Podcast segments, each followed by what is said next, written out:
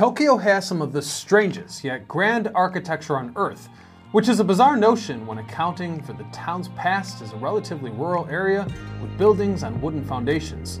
Yet somehow, it was transformed into a sprawling beacon of technology and modernization that was not without cost. As you'll see in a moment, modernization sometimes means madness. Welcome to Tokyo's business district, where a bizarre yet marvelous building once stood unlike any other, the Capsule Tower. Its design resembled that of beehives more than a standard apartment building. Yet in theory, each room or capsule was completely interchangeable from the inside out and could be modified or removed without damaging the tower itself or even inconveniencing other tenants. So how did this monstrosity come to be, and why did it ultimately fall? Today we discover Japan's lost Capsule Tower. I'm your host Ryan Socash, and you're watching It's History. In many ways, the story of the Capsule Tower really starts in the aftermath of World War II, when Japan was in a time of recovery. Aided by the United States, it wouldn't really be until the 1970s that the country began taking shape, as by that time, Japan had recovered from the vast majority of damage to its infrastructure and industry. The recovery was akin to a new industrial revolution, which some referred to as Japan's economic miracle.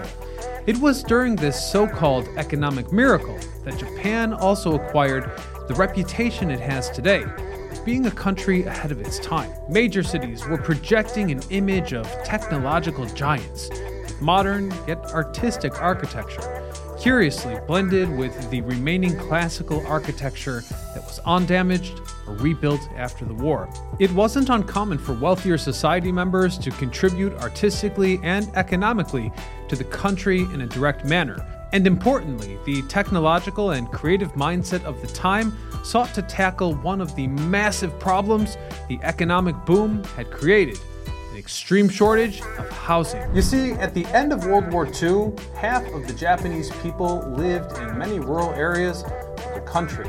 But by the 1970s, that number shrank to under 30%. Inroads were made all over the country, expanding the more traditional countryside into urban or suburban districts, with the capital nonetheless remaining Tokyo. The city's population exploded, with growing job opportunities making affordable housing increasingly hard to find.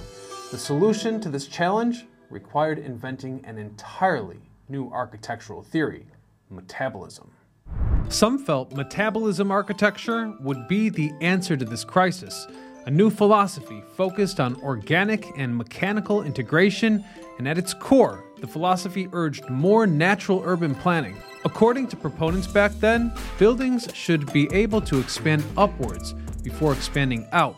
They should also incorporate residential and commercial usage. Some even believed that recreational areas could be shared. These designs could be as minor as a house with a room to grow, with walls hidden under the floor until needed, or an entire city built within a single massive tower. Which brings us to Japan's first real-life example of this architecture. The city tower, as it was called, was imagined as a type of tree trunk that could grow upwards in branches as it grew to accommodate more and more people.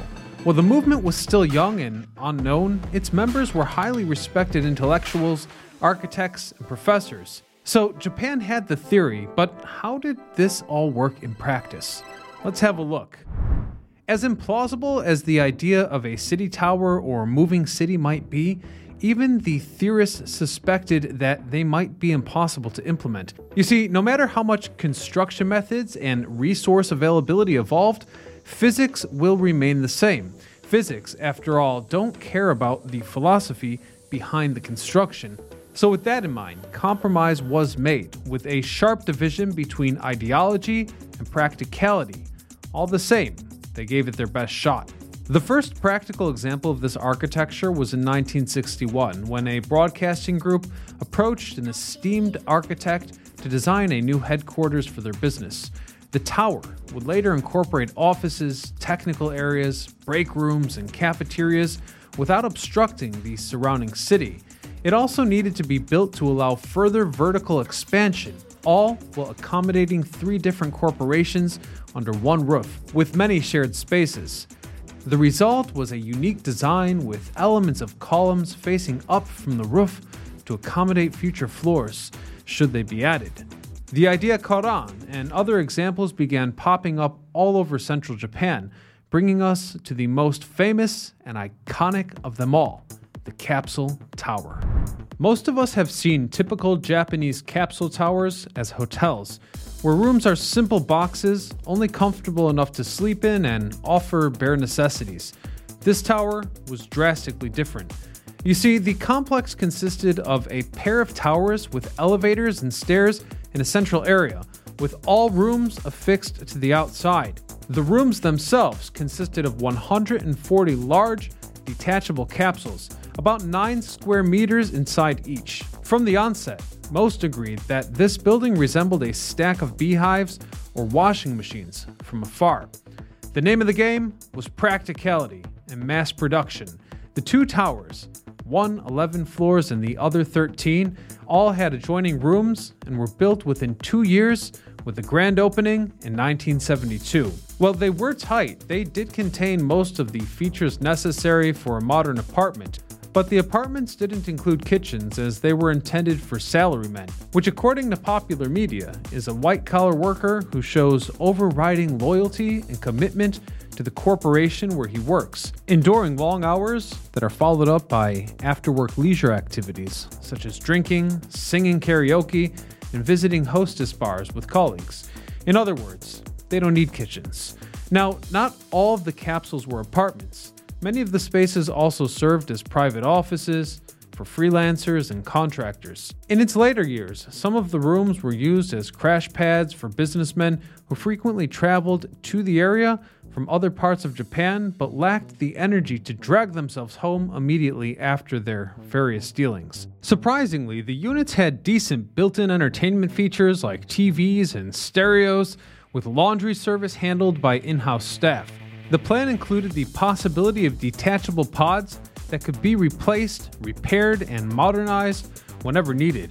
However, designers overlooked one serious flaw, as to implement any changes, all units above the one in question would also need to be removed or detached, meaning that once the towers were built, they basically remained in place. And as they aged, this flaw would be the one that led to the downfall of the entire concept.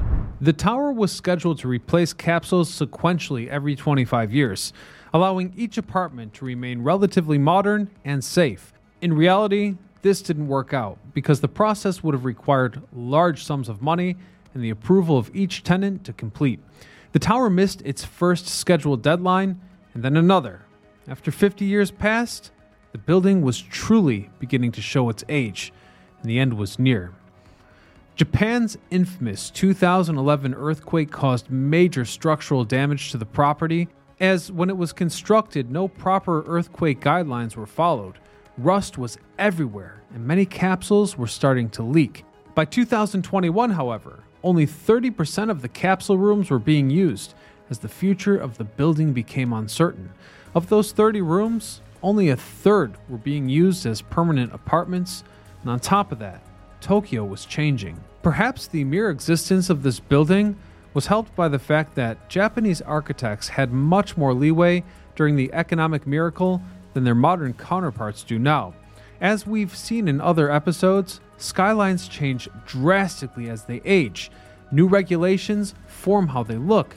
So often is the case that artistic buildings are removed and replaced by more bland, modern, utilitarian ones, with Tokyo serving as a premium example of this.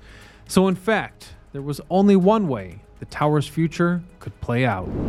Following years of discussion, authorities concluded that the tower's fate was inevitable, and in 2021, the decision was made to dismantle and scrap the entire building. While architectural and historical groups attempted to save a number of the capsules for personal use or study, only 23 still exist.